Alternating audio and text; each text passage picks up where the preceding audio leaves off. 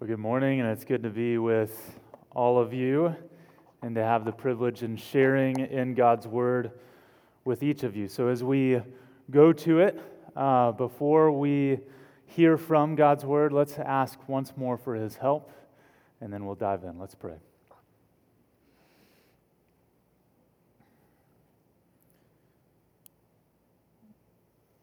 Father, we entrust ourselves to you this morning in prayer.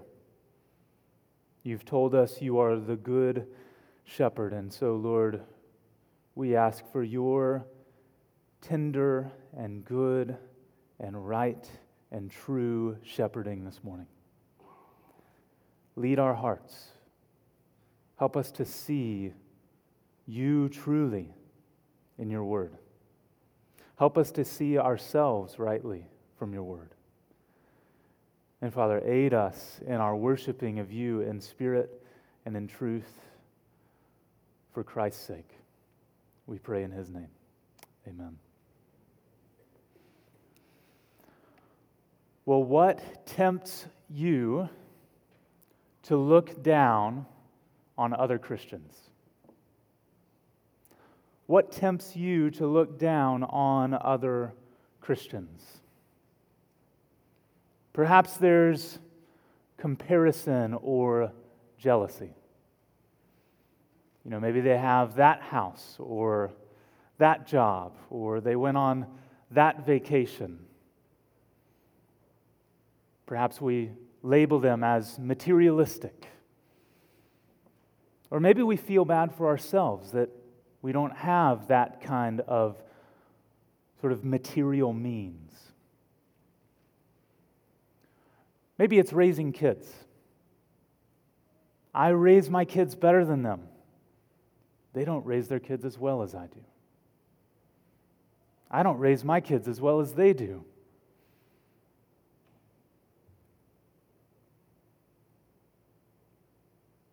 Maybe the Lord has just simply given you uh, sort of these certain gifts or aptitudes, which we ought to praise God for, but your tendency is to impose and expect others to have those same gifts. Leads to bitterness or resentment. Or maybe you're jealous of other people's giftedness or aptitudes. Maybe you feel underappreciated or taken advantage of. It feels like you, you give and you give and you give, but you don't feel like there's a whole lot of reciprocation. You pour yourself out for your community group, for children's ministry, for your church family, for your own family, but you feel like everybody around you just sort of takes. And there's no giving back. Maybe it's just simple annoyances you have a hard time just interacting with this other brother or sister. You come from really different worlds and different backgrounds. It's hard to figure out what you really even talk about. So you'd rather maybe just avoid the awkwardness, avoid the interaction. Or maybe your form of sort of looking down on others is is really just having a hard time caring at all, generally. It's wearisome to be involved with others. It, it takes effort and, and energy. And a lot of times there's a whole lot of discomfort that comes with it. You're afraid of getting hurt again. You really just want a quiet weekend. Well, whatever it is, if we're honest, I think we have a harder time caring well than we would like to think. We have a harder time caring well for one another than what we would like to think. And our passage this morning, thankfully, speaks into that very circumstance. Our, our passage this morning in Matthew chapter 18 gets to the heart of why we ought not to look down on one another, but why we must care affectionately for one another.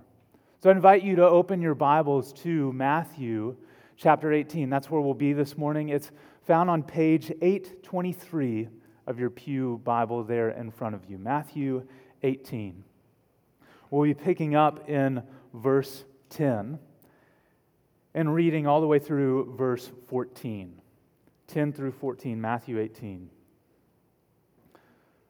Jesus says to his disciples, See that you do not despise one of these little ones. For I tell you that in heaven their angels always see the face of my Father who is in heaven. What do you think? If a man has a hundred sheep, and one of them has gone astray, does he not leave the 99 on the mountain and go in search of the one that went astray? And if he finds it, truly, I say to you, he rejoices over it more than the other 99 that never went astray. So it is not the will of my Father who is in heaven that one of these little ones should perish as we take a break from Genesis this week, we jump back into the other side of the Bible, the opposite testament in Matthew, and continue our series in parables, considering the parables that Jesus has told his disciples. And if you've been with us, you may remember that uh, formerly, starting our parables out, we started in Matthew chapter 13. And in Matthew chapter 13, Jesus sort of strings together this group of parables to teach his disciples about the nature of the kingdom that he's proclaiming. So he's teaching about the nature of this kingdom in these parables. Well, we pick up in chapter 18, and if chapter 13 focused a lot of, on, on the character or the nature of the kingdom, chapter 18 focuses on the conduct of those kingdom citizens. So we pick up in 18 thinking about, you know, the, the disciples would be in the shoes where, where they're saying, you know, I, I believe these words of Jesus. I believe about this kingdom that he's talking about. But, but now that I believe, the question is, how do I live as a kingdom citizen? How, how do I live truly as a disciple of Jesus? And that's what Jesus is getting at here in this very passage. So, our main idea this morning, the main idea that I think we pull out of this passage is this Christians care for one another because we are God's privileged and prized possessions. Christians care for one another because we are God's privileged and his prized possessions. We're going to break that out in sort of two points. Point one, we care for disciples because we're privileged by God. We care for disciples because we're privileged by God. We see there in verse 10, Jesus starts with this exhortation see that you do not despise one of these little ones. For I tell you that in heaven their angels always see the face of my Father who is in heaven. Now, at the outset, I think we need to ask ourselves the question who is Jesus actually talking about in this passage? Who, who are these little ones that we are not to despise? Is he talking about infants? Is he talking about children? Is he talking about short Christians? Is he talking about young Christians? Well, if we turn back to the beginning of this chapter, I think we get clues about that. Chapter 18, verse 1, he says this Matthew writes, At that time the disciples came to Jesus, and here's their question Who is the greatest in the kingdom of heaven? And Jesus, calling to him a child, he put the child in the midst of them and said, Truly I say to you, unless you turn and become like children, you will never enter the kingdom of heaven. Whoever humbles himself like this child is the greatest in the kingdom of heaven. So, so at the beginning of this entire scene, the, the question that the disciples ask, They ask the question, Who's the greatest, Jesus? And Jesus says, No, no, no, that's not the question. Let me reframe the question for you. The question is, Who's actually in the kingdom? And he's going to pull aside a child and use this child to illustrate a spiritual reality. He's going to say, You've got to turn from your jockeying for the world's greatness. Right? That's the question that they're concerned about. You've got to turn away from your sins for jockeying for greatness, and you've got to humble yourself before the Lord. So, to express a, a childlike dependence upon the Lord. Those are the people who are in my kingdom. Those are the ones who are in my kingdom, in my family. They've humbled themselves before God. They've cast themselves by faith entirely on Christ and His mercy. They are exercising a childlike dependence upon their heavenly Father. So, in other words, this passage isn't exactly about physical children. More specifically, it's about spiritual children of God. It's about heaven bound believers, those who are believing God and His promises. This is confirmed further in verse 6, where the little ones are described as those who believe. So we're talking about Christians, but we also need to see that this call at the very beginning shapes our passage as we understand it this morning. This call to humble one's self. Y'all, if we are to care well for one another, that ability to care well only grows in the soil of humility, only grows when we've humbled ourselves before the Lord.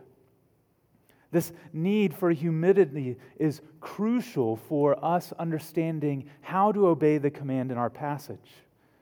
If Jesus' call is not to despise or look down on other disciples, well, we can't do that if we're proud. Now, in the original language, back in our passage in verse 10, see to it that you do not despise one of these little ones that, that word you there is actually in the plural. So, so it's a community command. If, if you translated this into my native language of Texan, it would be see that y'all don't despise one another. Or if you go up north, you guys don't despise each other, right? See to it that y'all are caring for one another. And what's Jesus' rationale here? Well, the first reason he gives is their angels always see the face of my Father who is in heaven.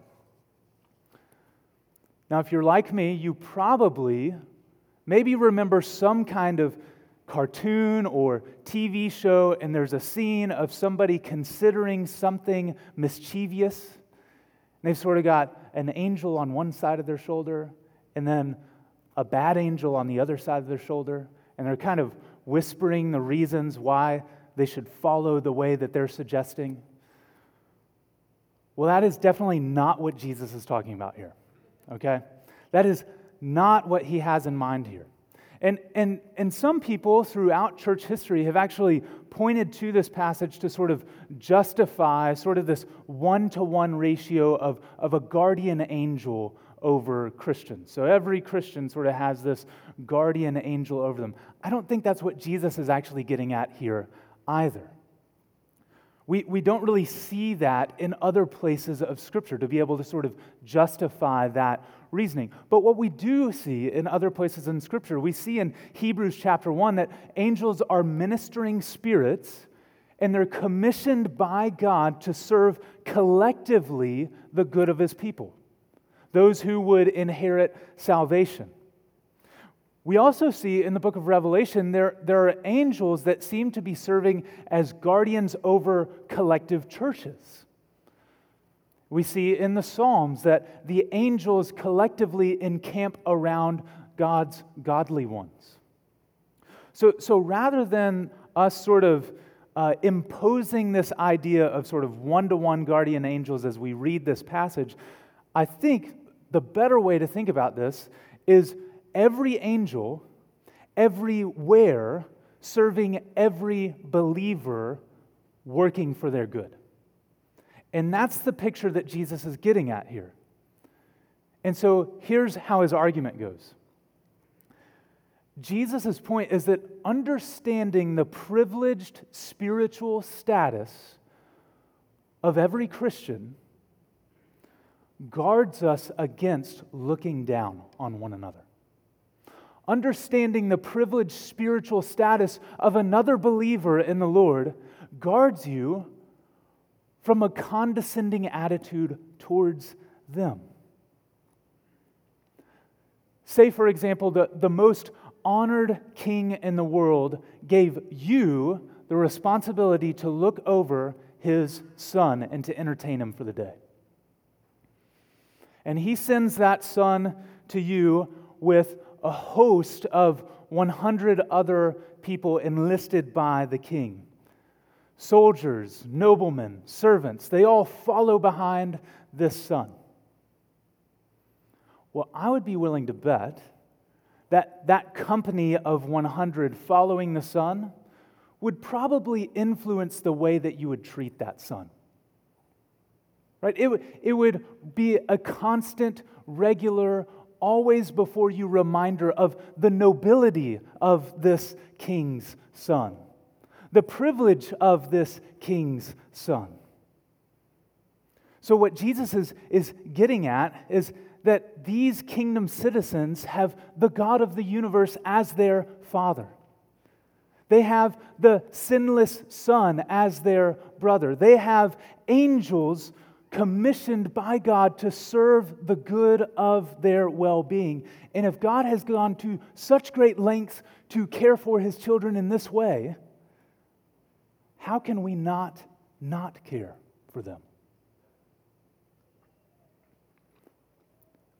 Well, I wonder what is it that tempts you to look down on your church family? Is it an overcritical spirit? Unmet expectations? Bitterness? Unforgiveness? A spirit of comparison or jealousy? a sense of just feeling misunderstood and unknown. Y'all, we've got to realize that attitudes like these hinder our ability to care for one another in the way that God has designed. And one of the best motivators that Jesus gives here, according to this passage, is to remember the favored status of Christians in the Lord's eyes. Remember the favored status of Christians in the Lord's eyes. Consider that they have Christ as their brother. Consider that they have God as their Father, a heavenly host there to minister to them, and wonder at that very reality. Be moved by that truth from coldness to care. Be moved by that truth from numbness to knowing them. Be moved by that reality from annoyance to admiration. Be moved from selfishness to selflessness, from despising to dignifying, from frustrated to being a friend. Take that person to the Lord. Pray to the Lord and say, Lord, help me to see my brother, my sister, in the way that you see them. Inflame my heart with a true love and affection for them. Well, point one Christians care for one another because we're privileged by God. We are privileged by God. But not only that, number two, Christians care for one another because we are prized by God. Christians care for one another because we are prized by God. Verse 12 What do you think? If a man has a hundred sheep and one of them has gone astray, does he not leave the 99 on the mountains and go in search of the one that went astray? And if he finds it, truly I say to you, he rejoices over it more than the other 99 that never went astray. So Jesus here poses a question in the form of a parable or story to his disciples. He says, A certain man has a hundred sheep, and very likely this would be a shepherd, but we aren't told that explicitly. And one of his 100 sheep goes astray.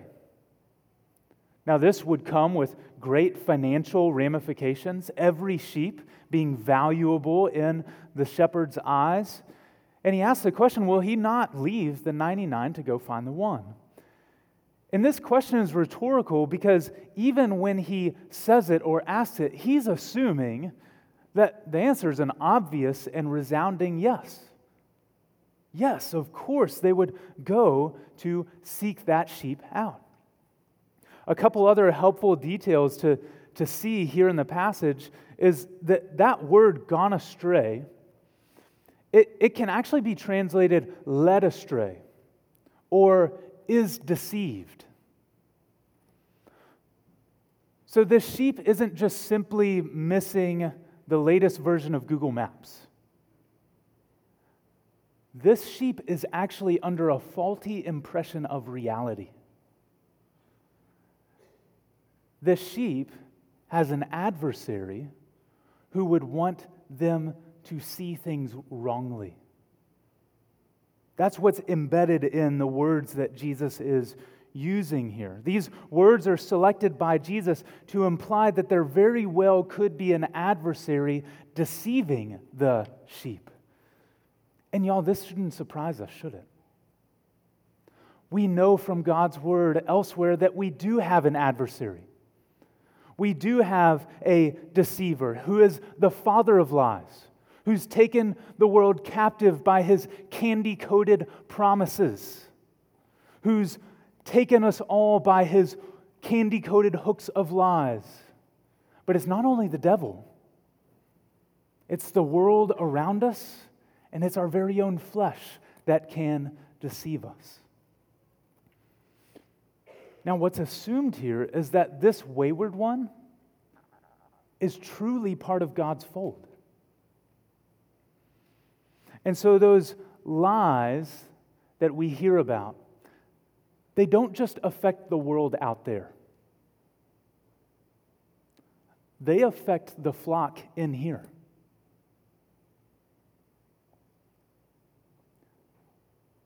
That's why Jesus enlists his people to care for one another here. Disciples themselves can also be influenced negatively by the world's system of thinking, by, by Satan's deceptive lies. Well, what lies are you tempted to believe? That God's holding out on you? That the momentary sensation of feeling loved is worth the sinful indulgence? That a short fantasy is better than the difficulty of obedience? That the approval of people will actually satisfy you?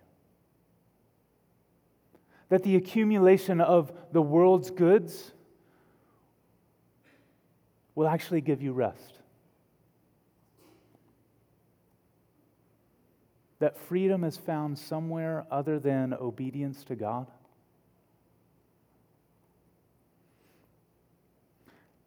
And y'all, let me be clear.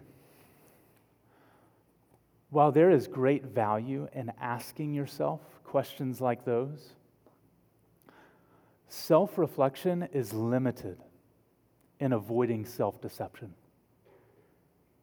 Self reflection is limited in avoiding self deception. And that's why Jesus enlists his disciples here on a community care project.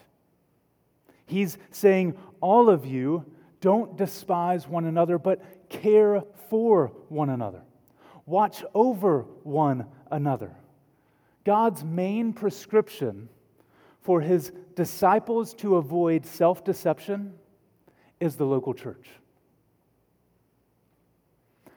Think of the spiritual safety that truly comes in living transparently with God's people around God's word. Y'all, there is safety there. Whether we like it or not, we need other people. We need other Christians. We need others' insight. We need godly counsel. We need to not just hear our own voices in our own heads all day long because the truth is we don't see rightly all the time. Essential to being a disciple of Jesus is watching over other disciples of Jesus. Yo, this is one of the reasons why, why our church practices meaningful membership. It's why we have church membership. It's, it's not so we can be some sort of exclusive social club. It's, it's not so we can sort of just pat ourselves on the back and feel good about ourselves. It marks us off to one another in the membership, and it makes very clear oh, I'm responsible to give watch over that person. That person there is in my fold. That person there is somebody who, who I should go pursue when I'm not seeing them over the course of months. Our church covenant makes this even more clear. We say this six times a year. We will walk together in Christian love, exercising affectionate care for and watchfulness over one another praying for one another, faithfully encouraging, warning, rebuking, admonishing one another as occasion may require. And y'all, let me say how thankful I am to have benefited from this personally here at this church. I have had other members come to me and not to complain about something that they didn't like that I did, but they came to say, Look, I see that you did this or that you're not doing this, and here's why I'm concerned. Help me, help me see the full picture here, but here's why I'm concerned. A pastor friend of mine shared a story a number of years ago about a man who was married with kids. This man was saved at a later age after some sinful habits had already sort of embedded themselves in this man's life. And he knew that when he started following Jesus that some things would need to change. And so he confessed his sin of drinking too much to another church member. This man was looking like an alcoholic. Well, he confessed his sin to this man and explained to his friend, in particular, one moment that haunted him every day of the work week, where he would be driving home from work. And he'd be on the road, and he'd come to a fork in the road. And if he stayed on the road, that would lead to his family, his wife, his kids. But if he took the exit, it led straight to the bar. Well, that other church member prayed for him that day, prayed for the Lord's strength to help him to resist temptation. And Monday rolled around. That man was driving home from work, fingers starting to get sweaty, knowing that that moment, that time was coming where he was going to have to make a decision. And as he neared the fork in the road, he saw a figure of a man standing there, had a sign, said, Go home. go home. Y'all, that's how we care for one another. That's how we watch over one another. We don't despise one another. We're not indifferent towards the well being of one another. We pursue one another. We cherish one another. We want the good for one another. And I think as we hear this this morning, y'all, as a church, it's helpful to realize that our church has grown quite a bit in number over the course of two pretty unusual years. And while we praise God for that growth in numbers, there's, there's much to be encouraged by in that. I think that also means there's great need for us to recognize this very responsibility of caring well for one another. For us to heed this call to prayerfully, humbly, gently watch over one another. Well, what does this look like practically? What does this look like for us to do this well? A few practical words of advice on how to do this. Number one, join a church. If you're not a member of a church that takes seriously their charge to look out for your spiritual well being, and the other members don't understand they're responsible, responsible to look over your well being as well, that's not a great church to join yourself to. And so I'd encourage you find a good church to join yourself to if you're not a member of a gospel preaching church. Number two, if you're a member here, use the church directory. The church directory is your friend. One of my pastor friends, he calls it the second most important book apart from a Christian's Bible. Now, the church directory here is not actually a book, it's an app, but my point still stands. It's an important way to be able to watch over one another. Get access to the church directory, pray for the Christians in that directory, text them, say, Hey, I'm praying for you. Is there any way that I can pray for you specifically? Number three, ask spiritual questions. Ask spiritual questions. So don't just ask, How are you doing? It's fine to ask that question. But also ask, Hey, how is your walk with the Lord? Don't just ask, Hey, how was your weekend? But you can also ask, what did you think from the latest sermon? What did God teach you from that message? Don't just talk about the weather together, but pray through a psalm with each other. There's a few ways to just move things in the direct direction of spiritual well being. Number four, last one, be with God's people. Be with God's people. Attend Sunday morning.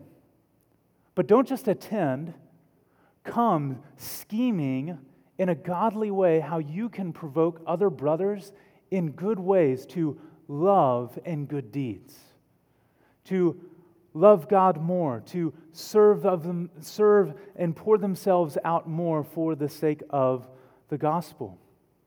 Come Sunday evening ready to pray with God's people. Come to members' meetings, ready to exercise your responsibility as a member to see in and out the membership of the church. Well, notice what's produced by this kind of watchfulness. Verse 13. And if he finds the sheep, truly I say to you, he rejoices over it more than over the 99 that never went astray. That means when a sheep is found and brought back to the fold, there is joy and rejoicing. This commitment to watch over each other, it's, it's not so that way we just simply feel good about ourselves. Not so that we pat ourselves on the back, not that we sort of check off, hey, I was a good friend this week box. Y'all, the point is that we would reflect the heart of God towards the weak and wayward, and the joy of restoring them to ourselves, restoring them, bringing them back into the fellowship of God's fold, rescuing the weak and wayward, so that way we can model that ourselves. Now, we'll do it imperfectly. We'll do it only in the faintest recognizable sense in comparison to the way that God has done it for us. But we have the privilege to model it ourselves. Well, what about you? Is this the joy that you're seeking? Is this the joy that you are working for? Looking out for the spiritual good of your other brothers and sisters in the Lord? We read from the writer in 2nd or 3rd John, the epistle, and he writes and says, I have no greater joy than to know that my children are walking in the truth. Y'all, there is great joy in knowing that God's people are walking in the truth together. And there is great joy in being part of God's plan in that very thing unfolding and helping one another as we walk and try to follow Jesus. Verse 14 So it is not the will of my Father who is in heaven that one of these little ones should perish. Here in the last words of this parable, Jesus makes clear the resolve of his heavenly Father to keep his prized possessions. So, why must we not despise our brothers and sisters in the Lord? Why must we give attention to being in a community that cares for one another? Because it's perfectly in line with the will of our Father in heaven. We exercise watchfulness over one another because the will of our God to preserve his people it actually unfolds through the persevering of his sheep to watch over one another. The end of God's preserving his sheep happens through the means of our persevering to care for one another. And y'all, as we hear this passage this morning, we have a distinct advantage that the disciples did not have when they heard this passage. We have a distinct advantage that the disciples didn't have. Y'all, we know the fullness of the story. We have a full vision of the will of the Father and the end to which He is willing to go to keep His sheep who have gone astray. Yo, we have a full vision of the cross of Jesus Christ. What better picture do we need? What better picture can we ask for of the resolve of God the Father to keep his children for himself, to bring back his straying sheep into his very fold? Do you lack motivation to care for others this morning? Do, do you desire to grow in your heart to love and to watch over other disciples? Do you want to be a more faithful disciple of the Lord this morning? Y'all, look no further than the cross of Jesus Christ. It's there that it was the full will of the Father to send his Son. He sent his Son to go and to rescue his wayward sheep. See the Good Shepherd as he goes and he willingly has his hands fastened to the cross so that way his children could go free see the good shepherd going and being lifted up so that way we would not be cast out. See the Good Shepherd going and laying down his life and breathing his last breath so that way we could have life with him. See the Good Shepherd being cut off so that we could be brought in. Y'all, he gave his life to bring us from darkness to light. He gave his life to bring us from being lost to being found. He gave his life to bring us into a new gathering, into a new family, and to make us brothers and sisters in the Lord. And if the Lord has gone to such great lengths to not just rescue simply you, Christian, but your other brother and sister in the Lord, how can we not care for one another? How could we be indifferent towards one another? There's no more room for despising one another. There's no more room for indifference towards one another. Y'all, there's only room for love. There's only room for caring for one another. Affectionate watchfulness, tender love, tender sympathy. Because we've seen the way the Father has loved us. So, why care? Why care for one another? We care for one another, y'all, because we are God's privileged and his prized possession. May we be those who privilege and prize one another in the way our Heavenly Father has as he holds us fast to the end. Let's pray.